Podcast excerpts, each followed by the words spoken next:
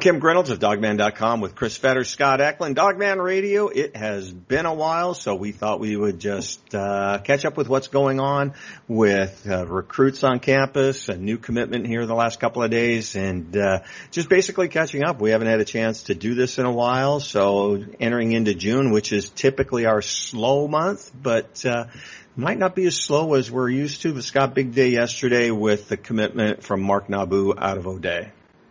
Yeah, big kid, they're 6'4", 311 pounds, continues that, um, you know, that pipeline that Washington has established over the past, I'd say what, five to ten years of bringing in the best that O'Dea has to offer and, and, uh, and turning them into really good players. They got Owen Prentice in the last 2021 class and, um, Nabou kind of just follows right along that line. He might actually have a higher upside than, than, uh, Owen Prentice if he's able to develop. He, he really needs to trim down a little bit. I think he's a little heavier than, than the coaches would like him, but you know, there's guys that show up as true freshmen and they have to reshape their bodies. He's going to probably be one of those guys, but very light on his feet, can pull, very uh, aggressive in the way that he blocks as a run blocker. His his struggles, and it's like this for pretty much anybody who's in a run oriented offense, is he's going to have to take a year, maybe two years, to learn how to pass block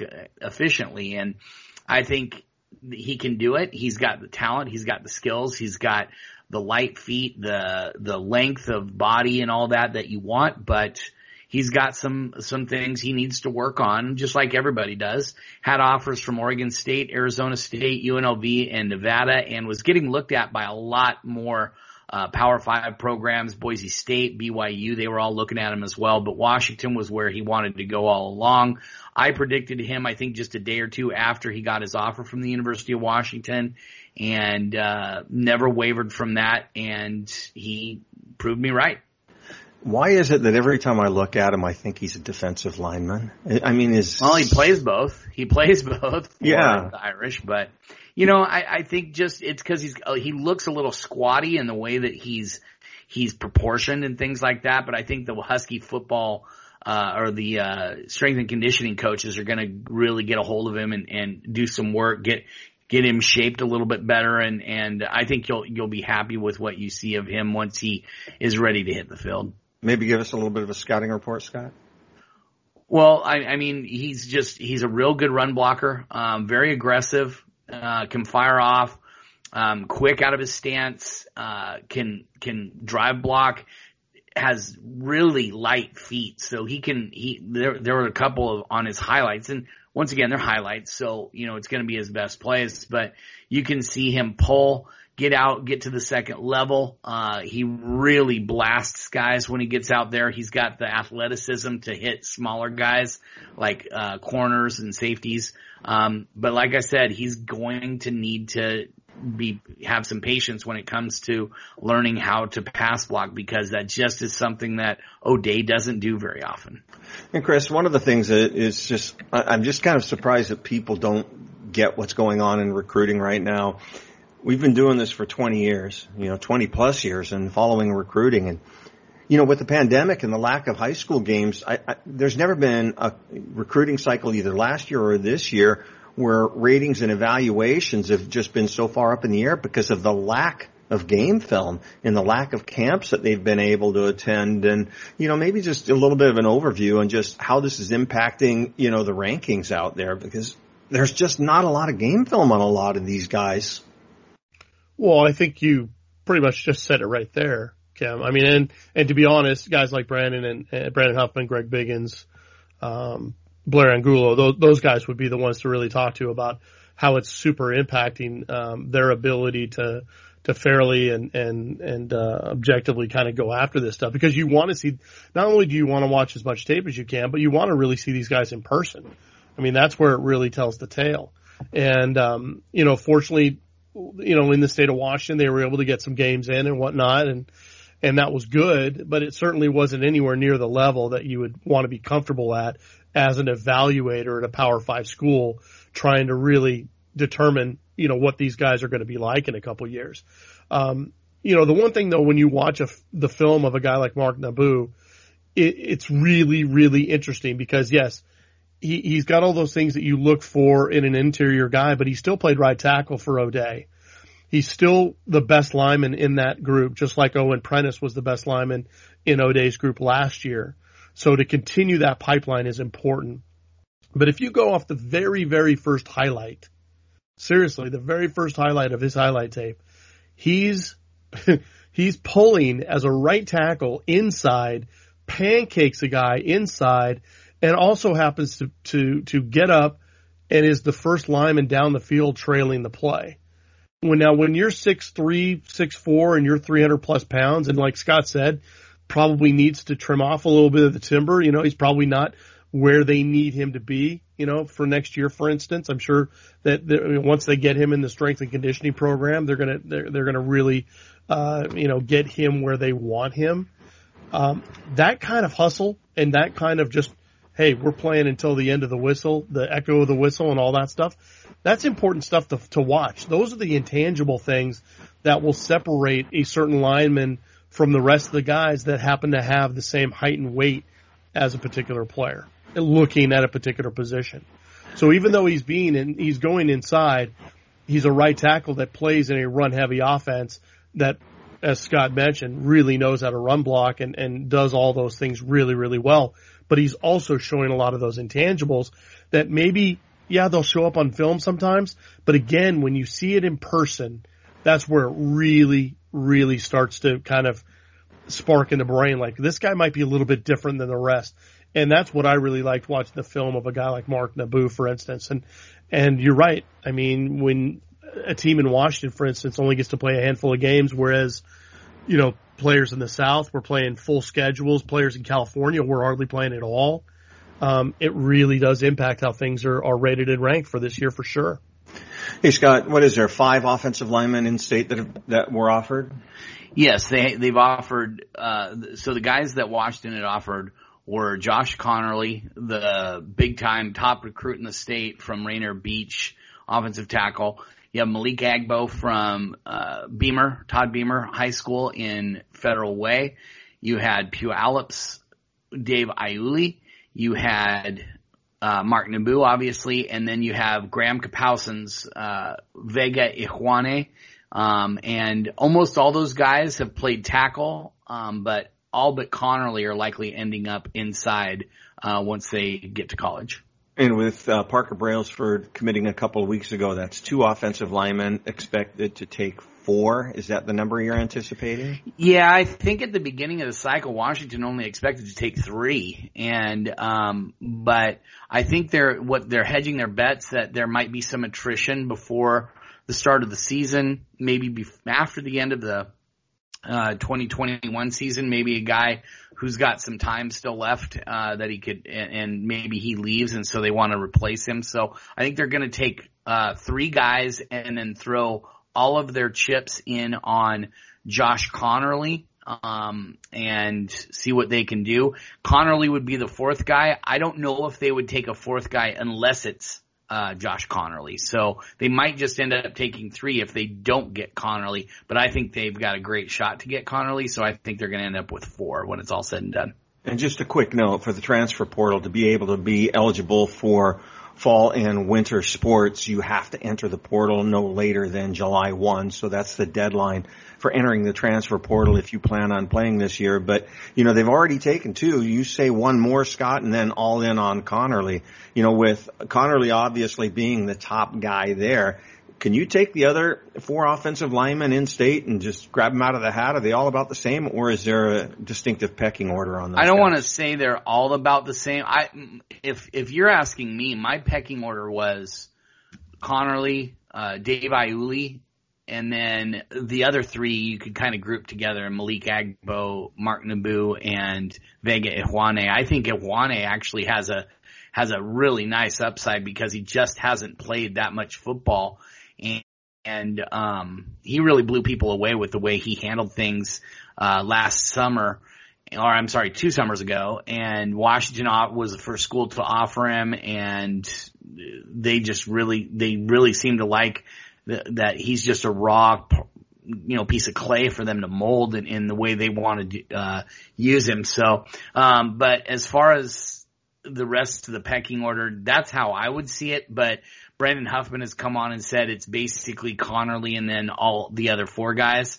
And, you know, Brandon's been doing this for a lot longer than I've been doing it and he's got all that experience. So I'm going to default to him or defer to him. But uh, if if you were asking me what my my pecking order was, it would be uh, Conerly, Iuli, and then the other three. What do they do if uh, noon today the coaches get two phone calls from two of those guys and they both want to commit? What do they do? Uh, and one of them is not Josh Conerly. They yeah, hold well, off. They hold they hold them off. Yeah, yeah. probably. Yeah. No, you play you play the game. I mean, you you have to. I mean, you the the bottom line, Kim, is that I, I'm pretty sure that these guys already kind of understand where they're at. And that's why you see some of these other players looking outside the region, you know, looking at places like Oklahoma, for instance, or wherever. And that's, that's, that's how you have to do it. It's a two way street. And the bottom line is the only time when offers are truly committable is when you get them. After that first day, it's like, it's like taking the car off the showroom floor, right? The day after you, you, you've driven it for a day, it's already depreciated. So there's already been a change in how that offer is being looked at and being kind of watched by not just you and not just the school, but by guys around you, maybe got other guys competing for those same offers. So there's so many moving parts to this whole thing.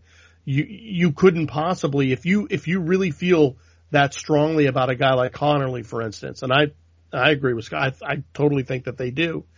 Um, you have to keep you know, looking at him as your number one guy, and it's it's like JT Tuimoloau for the for the previous class. Um, you know, I'm not jumping ahead on that stuff, but it's just there are guys that are certainly heads and tails above the rest of that group, and if you really want to stay in that race and recruit to the very very end, you have to kind of allow for these recruits to kind of have their process and go through it. And I think that's been actually one of the strong points of, of how Washington recruits. They've never really been a super high pressure, um, program in that regard, especially under Petersen. You know, he really talked so much about fit and those types of things being so important yep. and how that's a two way street. I know Washington fans may want them to be more high pressure and all that kind of stuff. And I, I get that to a certain level, but I also understand that you're, you know, given your scenario and the way you just described it, you, you would have to hold off uh, uh, to to to at least one of those guys, if not more. Scott, we haven't had a chance, you know, on the podcast to talk about the commitment of Parker Brailsford, but uh, kind of an under the radar guy, uh, not the biggest guy out there, but uh, impressive film and a lot of comparisons to Nick Harris. He's projected at center, but um, you know, with both of, you know, tell me a little bit about Parker Brailsford. What what were your thoughts on his film and what you've heard? Uh, well, what I liked about him was just his ability to pull and, as a center, which you don't see very often, and and um, also just the way he handled the line. He said one of the things that he really liked about playing center was that he has control of things. He's the one who's telling the other guys where to go and and you know shifting the protections and different things like that and and um he he really enjoyed it and you know he plays at Saguaro which is the I, I guess we could say arguably the top two or three best programs in the state of Arizona. It's it's along the lines of a Mater Dei, um, you know, out of California for for the state of Arizona. They they produce a ton of talent. Washington has done really, really well there. They got Byron Murphy out of there. They got, um, I'm totally drawing a blank on the uh, Jacoby Covington. They got him out of there, and now they've got Parker's Braille, Parker Brailsford. So uh, Washington's doing really well in that area, and and and it behooves them to do that because the Phoenix metro area is one of the fastest growing areas in the entire country. There's lots of people moving down there um, from other states, and and uh, they they need to do well in the state of Arizona. Scott Huff is from Arizona. He's he's recruited that area really well and well connected was, down there. Yeah, really well connected down there. And the fact that Scott Huff is not the biggest guy in the world, but he was uh, what? How many year starter was he at uh, Boise State? Two years? Was he a two year starter there? I, I um, something like but, that. Yeah, but he he wasn't the biggest guy in the world. Um, but um, you know, he, he went and had a very successful career. And I think, um, with the way Nick Harris played for the University of Washington, Scott Huff has told Parker to go check out his tape, uh, when he was at the University of Washington and also watch some of his film from when he was, has been with Green Bay and, and to really give it, get an idea of what they're looking for from their center and why they think that he can be successful. He's just athletic He's smart and he likes to get after it. He's, and he's another guy like Mark Nabou who's got that high upside that, that really hasn't been tapped into quite yet. Hey Scott, I would, I would real Somebody's got to try to correct you, by the way, Scott, but Nick Harris is with Cleveland. Who, who did I say? Green Bay. Oh, sorry. I, I meant, I meant Cleveland. Sorry about yeah, that. there you go. Well, one, one thing I was going to add to that, Scott, and the one thing that really intrigued me from the very moment that they offered Parker Brailsford, he's an actual center. I mean, he's, he's playing high school football at center. When is the last time Washington actually got a kid to come and play center at Washington that was actually a center in high school? I can't remember, to be honest, because I, I get the Nick Harris Tanigawa? What was Colin Tanigawa? Was he, Oh. I know he played guard, but didn't he play center too? Maybe, maybe, but for instance, Nick Harris, I get the comparisons and it totally makes sense on why you would want to sell a high school prospect on being the next Nick Harris because there's a lot to look there and it makes sense. But the thing is, Nick Harris played alongside Luke Wattenberg at left guard at JSerra. I mean, that's just, he, he didn't play center in high school. So, and, and, and Nick Harris didn't even play center starting out in college. He was at right guard before moving. You look at a guy, we, we've talked a lot about Myles Murao. Myles Murao was never a center in high school, but yet he was recruited specifically to try and play center at Washington. So I thought that was one of the most intriguing things is that here's a kid who's literally played the position on the offensive line that's he, he's going to be asked to be played at Washington. And you mentioned all the intangibles in terms of being kind of the quarterback of the offensive line and understanding how to communicate and doing all those Yeah. things. These are, these are things that you're going to see in a player like Parker Brailsford that we've never seen really before in a long time because he's going to have some built-in things with that Scott Huff's not going to have to teach him. You know, he's not going to have to necessarily show him a lot of uh, a ton of technique type stuff because he's already going to have a lot of the the rudimentary blocking trees type stuff down.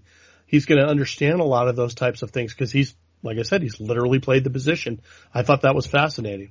Lots going on. Usually, you know, I talked earlier about June being kind of a slow month for us. That's not going to be the case with recruits on campus and the number one recruit in the country for this upcoming year will also be on camp this coming weekend. That and more when we return after a word from our sponsors. You're listening to the guys from Dawgman.com on Dawgman Radio.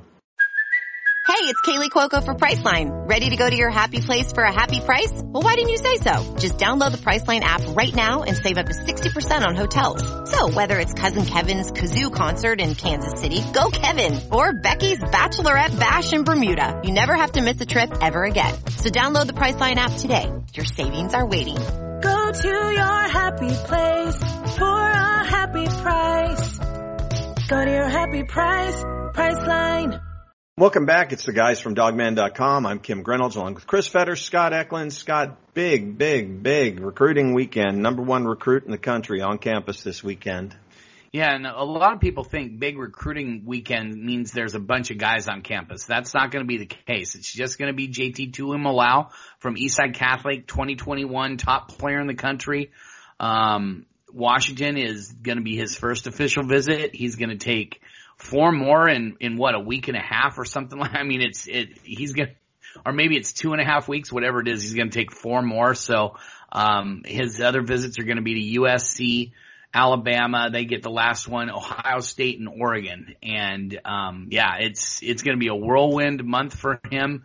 Lots of travel. I got to feel like he's going to be, as much as he's going to be showered with love and, and shown, um, so many great things at all these campuses, including Oregon. Husky fans, Oregon does have, have a lot of neat things to offer kids, um, when they're down there. So, um, but, you know, after a while, you got to think that it just gets old. So I think Washington having the first visit is really nice. He doesn't have to fly there. He can just drive across the bridge, probably gets a, gets picked up in a, in a nice, uh, SUV and, and brought over for a, for a, uh, for the visit. And, you know, the fact that Washington gets that first visit, I think is big for them. It's as much as you want to have the last visit because it's going to be such a whirlwind for him. I think it helps them a little bit. Um, my guess is his host on campus will, will, um, probably be some of the other, um, D linemen, probably all of the defensive linemen will be his, his guys. And I know that Bob Gregory, I know he, a lot of people, you know, there's this meme out of Husky, Husky Twitter that, that Bob Gregory stinks as a recruiter. Bob Gregory is one of the big reasons why JT Tuimoloau has really started to look at Washington a little bit harder than he was. So, um, you know, J- JT really thinks Bob Gregory knows his defenses and, and can put his, and can put him in the right place to, um, to have success. And, um, I don't think JT is going to end up being that rush end. I think he's eventually going to be like a five or a seven tech in Washington's scheme with Washington going to more three man fronts, odd man fronts. Um, I think Washington's going to going to have have a guy like him be able to put his hand in the ground and rush the quarterback. But because of his freakish, freakish athleticism at almost six foot, uh, what is he, six five, 278 pounds, whatever he is.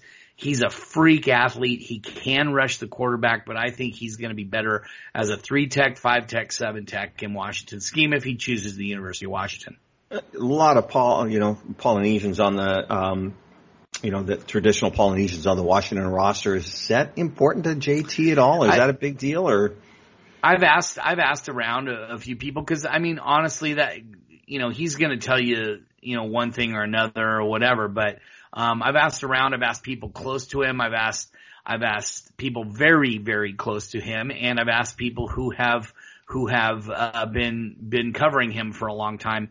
And the feeling is that yes, it's it's got a little bit of importance to him, but more than anything, he's just looking for the right fit, and and it doesn't have to have a big poly community in order to to to reel him in. But obviously, that's going to help a little bit. Chris, like I said, you know, we started this in 1997. He's as good as we've seen come through this state.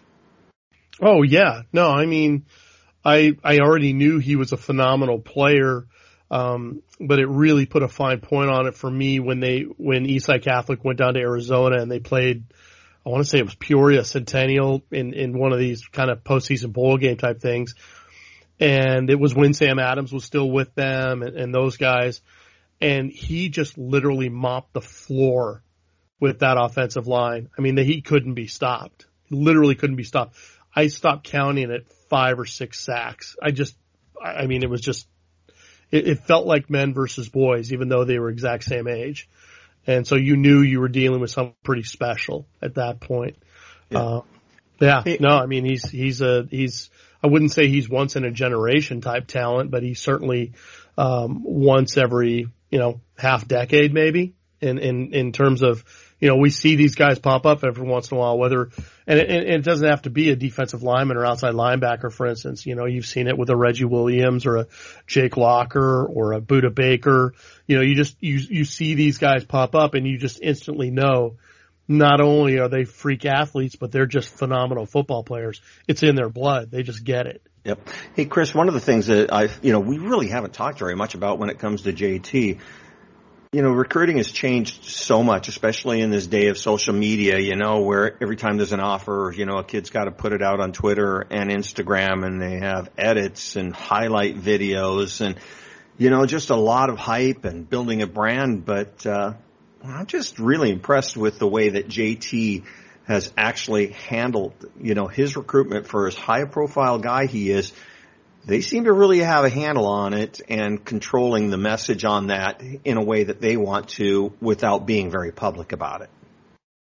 No question. I mean, he, he really, if any prospect and their family wanted to follow a blueprint, they should follow what JT and his family have done. And, and I'll give credit to Tracy Ford at Ford Sports. I think they got uh, on him early in terms of understanding how good he was going to be and how they knew the whirlwind of, of the recruiting process was going to hit them pretty hard early on.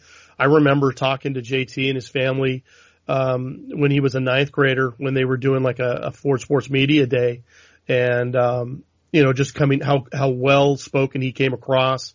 Um, just really wise beyond his years, and I think part of that is because he was groomed to to kind of understand that this was coming and that he needed to be prepared for it and understood, you know, what the gravity of all this stuff was going to be, and that he was going to attract a ton of attention, national attention.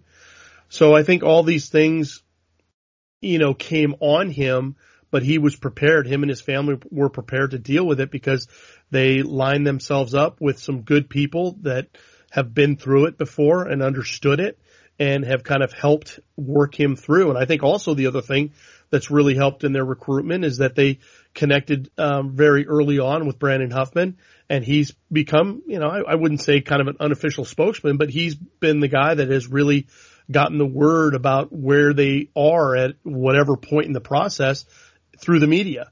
And to have kind of a point man um, doing that there, and we're fortunate that Brandon works for 24/7 Sports, and it's a testament to his reputation and just how people and families feel about Brandon and the trust that he um, engenders from fans, uh, from from players and families and prospects.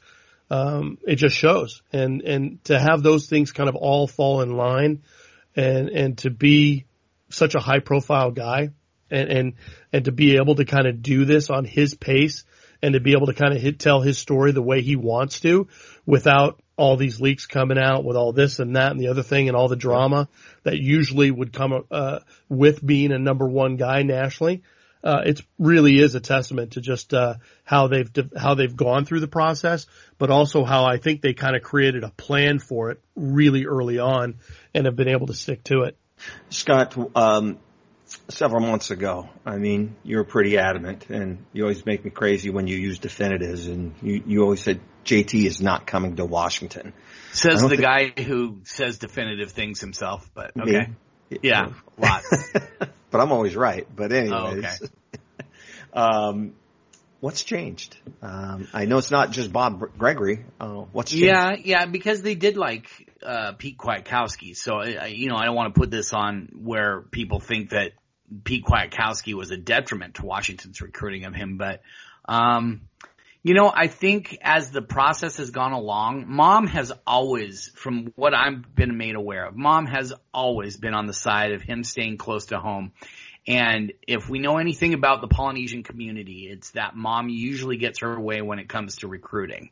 Um, where their kids are getting, their kids are always uh, I mean, it's one of the reasons Danny Shelton wound up with the Huskies. He wanted to be a duck. His mom said, no, you're not. Uh, Nate Kalepo, one of the reasons why, uh, he's a Husky is because his mom said, you're not going to Oregon. Uh, Kimberly, rest in peace, uh, great lady, and she just said, no, this is the best move for you is here at the University of Washington. And, and I think Nate would agree with that now. I think Danny Shelton would agree with what his mom told him too. So and even, even Miles' mom.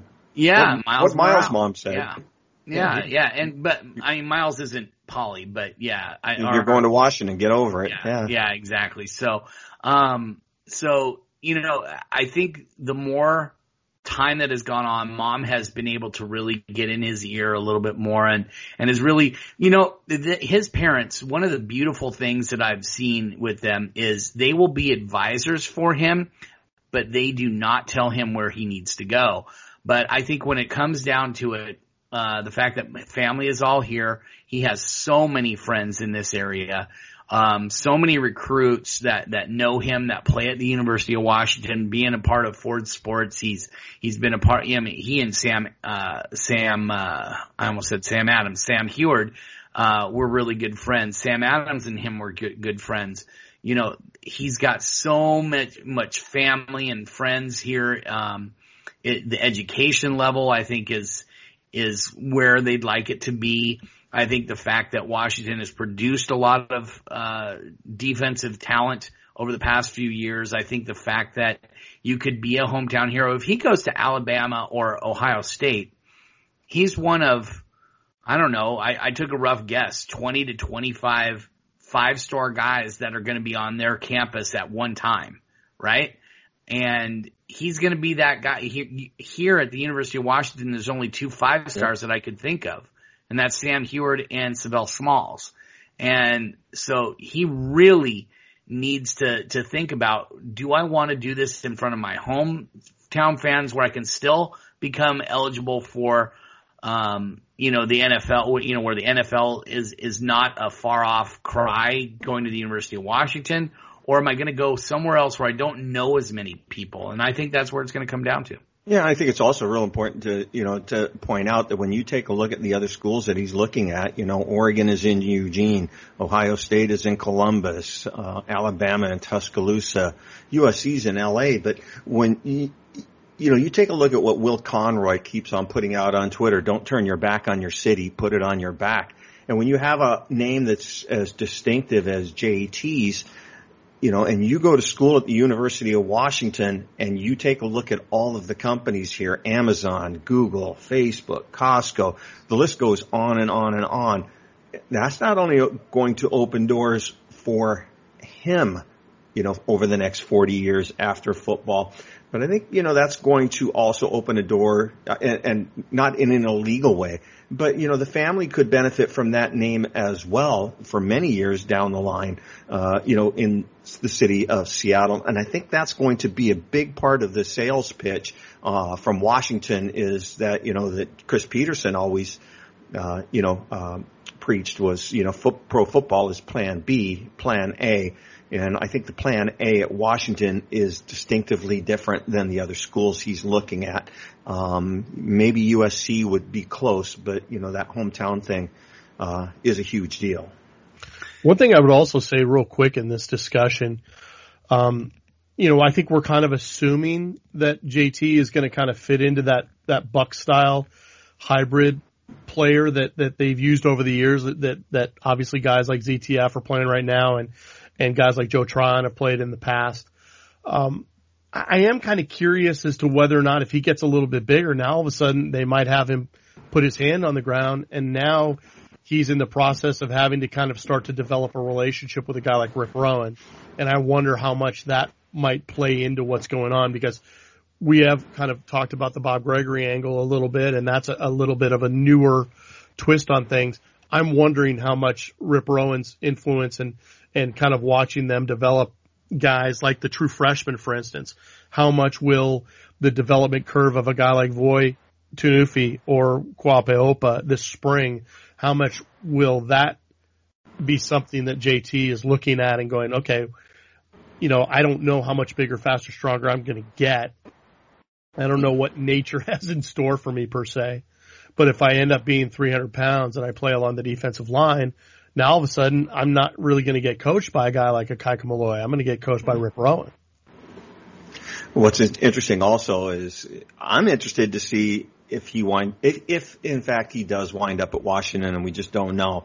Is he somebody that we could see, you know, in certain situations getting some reps at tight end on the offensive side of the ball? You know, because a lot I, of the I absolutely could see it. Yeah, a lot of analysts think he's just as good at tight end as a defensive player.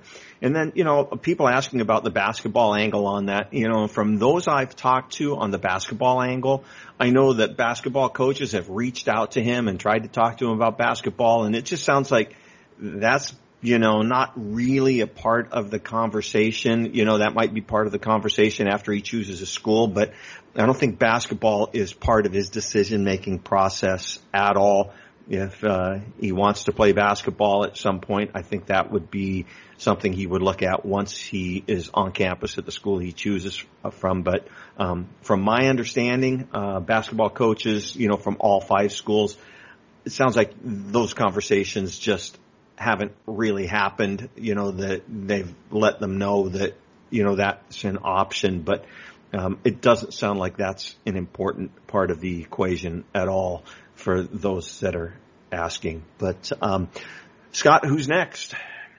Who's next to pop? Um, well, you know, I if you're talking about guys who are close, I think it's going to be. I mean, we can kind of combine because uh, we were just talking about official visits. I think the four guys who are going to be here at the end of the month: Ryan Otton, the tight end from Tumwater, um, uh, Ben Roberts, the defensive tackle from uh, Utah, that Washington uh, from East High School, where Washington has seemingly gotten tons of guys from. Um, you, you also have a Emeka Megwa out of Timber Creek, a running back prospect out of there, and then Tevarua Tafiti, a linebacker prospect from Punahou High School out in Hawaii. Those are the top guy, top four guys on their board at all those different positions. Although Emeka Megwa and and uh, Javinsky Schlenbaker, I think, are are guys who uh, they're they're kind of even. They're they're different kinds of runners, but those guys are ones that I think Washington would take commitments from right now, and um, they're all going to be on campus that last weekend of the month.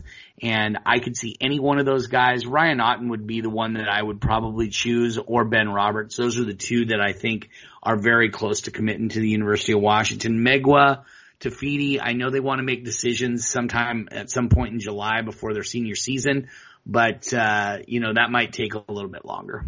Five commits on the board right now. What number are we working with, Scott, for total? Still at 17. Um, I haven't heard anything that's changed my mind. I've talked to people behind the scenes. I've talked to, um, you know, about, uh, attrition and all that different stuff.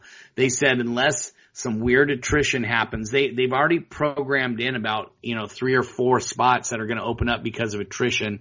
And if those happen, that's when you're getting to 17. If those don't happen, which right now I don't know if anybody's going to be transferring um, until after the season, and and that's really what you're worried about is guys transferring after the season. But at this point, you know, four guys um, that of attrition plus the the guys who they expect to leave and possibly leave early, or guys who um, will will you know expend all of their their uh, their eligibility uh, after this year. It's still looking like 17. They could get up to 20 at some point, depending on guys declaring or being injured or anything like that. But at this point, the number that they're working with is 17. I don't know if either one of you know the answer to this, but with the LEAP program and early enrollment, is that going to happen this year? And do you know when it is? Yes, Yeah. it is. Yep. Yep. UW's In fact, been the, the Leap it. Twitter account it was just tweeting out this morning. They're 18 days away. So Yeah. if you take that and you add it up, it sounds like they're going to start on June 20th So we're Well, 'cause expecting all- all, or 21st. all the kids that are on campus have to be uh, vaccinated. So there's no reason not to have them on campus. okay, and then um, we're expecting all everybody to be here on, on time for the LEAP program. Anybody not going to come in that you're aware of? Uh, not from football. Yeah, I was going to say there's nine guys. Um, you've got uh, Seosi Finau, you got Maurice Heims, Will Latu, Dyson McCutcheon, Vincent Nunley, Owen Prentice, Zakhari Spears, uh, Jabez T- Tinae, and um, uh, Jabez Tinae, and Robert Wyrsch. And then Giles Jackson, but he he pro he'll be in for the leap, but I don't think he's going to be doing leap. I think he's just going to be taking classes. Okay. All right. Um, just a quick update on basketball as well. It's not only football guys that can be on campus, but uh, basketball guys uh, can also take recruiting visits. And you know, word is, you know, we're hearing that Washington is trying to get a couple of guys on campus this month. Uh, probably the most important and the most high profile is the number one point guard in the country, Dior Johnson. He's out of Centennial Corona. Number one point guard in the country, number five uh, national prospect overall in the country. He's a 6'3", 180 pound point guard. Um, so that'll be interesting to follow that to see if they actually get him on campus. And the other guy that uh, we're kind of expecting to arrive on uh, for a visit, we'll see if that happens, is uh, Ramel Lloyd. I think his dad played at Syracuse. I'm, I'm probably screwing that up, but R- Ramel Lloyd Jr. He's 6'6", 190 pounds. He's uh, 66 rated player in the country, 190 pounds, and uh, he's a, a small forward. So uh, look for the possibility of those two, and possibly as well as the one of the guys that they have committed, in Tyler Linhart out of Kings High School. He's 6'7", 210 pounds. He's committed to University of Washington, a kid that I really like. Lots of comparisons to Corey Kispert, and uh, I think he's a little bit more rough and tumble than Corey. And if you talk about somebody who's a little bit more rough and tumble than Corey, you've got uh, you've got yourself a good player. So uh, I'm really excited about Tyler Linhart. So we'll see what happens towards the end of the month on basketball official visits. So uh, still waiting to. Um, get the official announcement from University of Washington on PJ Fuller. Everything I understand, he's 100% fully committed. They're waiting to get the transcripts from TCU. Don't anticipate any of those problems, but uh, once they get those transcripts, and he can go ahead and sign his scholarship paper. So hopefully that'll get taken care of in the next couple of days. Again, uh, you know, with uh, TCU. Uh, being a private school, nothing really to be concerned about on those transcripts, but uh, I think it's part of the process that they have to have before he can actually sign the letter. Uh, they don't remember who's remember the guy that uh, showed up. Dick Baird was talking about the JC guy who showed up with his transcripts done in paper, done in pencil. Remember that guy? If JC kid, it wouldn't surprise me. Back in the day, nah. Yeah, I, I think it was Frank Murphy. Remember that guy? no. Yeah, the running back went to Kansas State, had the tattoo above his ear that said "Born to be a Thug." Remember that guy? No. so, anyways, but uh, yeah. Uh, final thoughts, Chris Fetters. Anything else we didn't cover? No, I just think that um, you know because of the pandemic, I think you, you could just tell that the these staffs are like cage lions now that the shackles have kind of come off in, in terms of them being able to host recruits and have visits and do camps and those types of things. I don't know if any of the Washington fans got a chance to see uh, what Mike Norvell did at Florida State. They had a what they called a midnight madness, which is usually like a basketball thing in the fall, but they had a midnight madness where literally 12:01 a.m. on June 1st they opened their doors to recruits.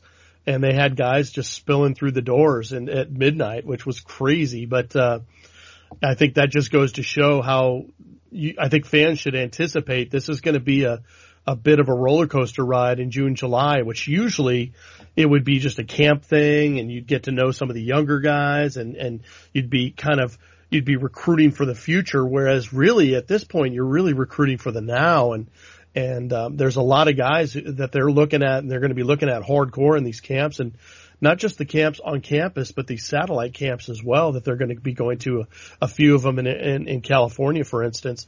So I, I think right now it's it's all all hands on deck in terms of recruiting for Washington, and they're going to be um, they're going to be really after it because they've been, I think they've been kind of prepping the ground behind the scenes as much as they can, but now that they can actually you know get their hands on a lot of these guys and, and show them around and and really see them kind of work a little bit, this is where um, a lot of this stuff is going to come to a head and their evaluations are either going to be confirmed or they're going to have to take another look at some guys. So really challenging time, really interesting time.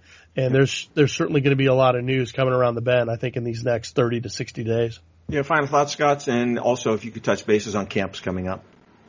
Yeah, um, I, I actually had a list going and I can't find it anywhere. Um, so, um, but I'm just going to tell people that Washington is going to hit a camp at Sacramento State. Um, I think that's on the like 16th or something like, I'm sorry guys, I don't remember it off the top of my head and I can't find my list.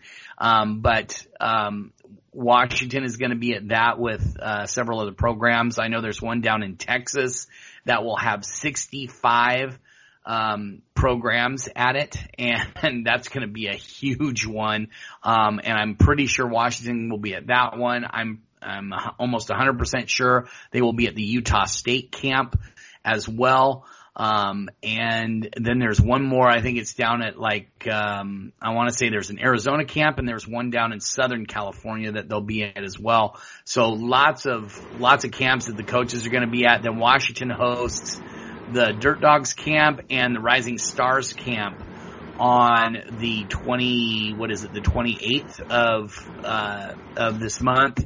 And they'll, they'll have the Dirt Dog camp in the morning, Rising Stars in the evening. And that's also the big weekend when they have the four, um, the four, uh, big visitors that they're, that they've scheduled. So, um, just, that's kind of wrapping things up for this month. It's going to be busy, busy, busy. There's a lot of camps for these kids. Spring football goes on for the for the Washington kids as well. They're they're going to have their spring they call them spring football practices. I think they're starting here any time, and then um, and then you know you take the month of July off, and then guess what? It's fall camp time.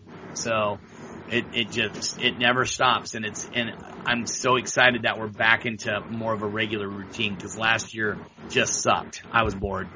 All right. Well, like, Hey, hey, Kim, is there a tornado going off in your room? Yeah, what's going on, dude? no, it's just the fan. It just all picked up. it just all of a sudden reason. went nuts. Like you're, Yeah. you went just like gale, like force winds.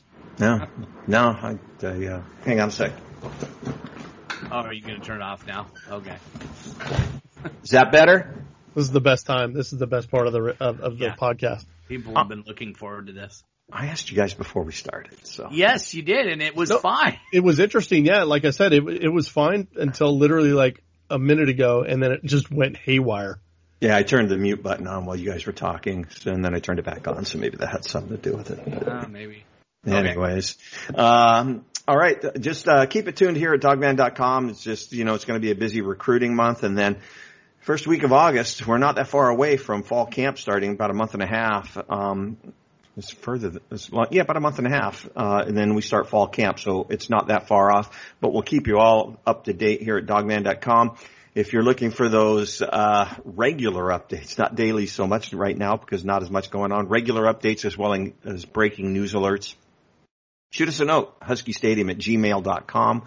Subject line newsletter, we will get you hooked up. So for all of us at Dawgman.com, I'm Kim Grinolds along with Chris Fetters, Scott Eklund, go dogs.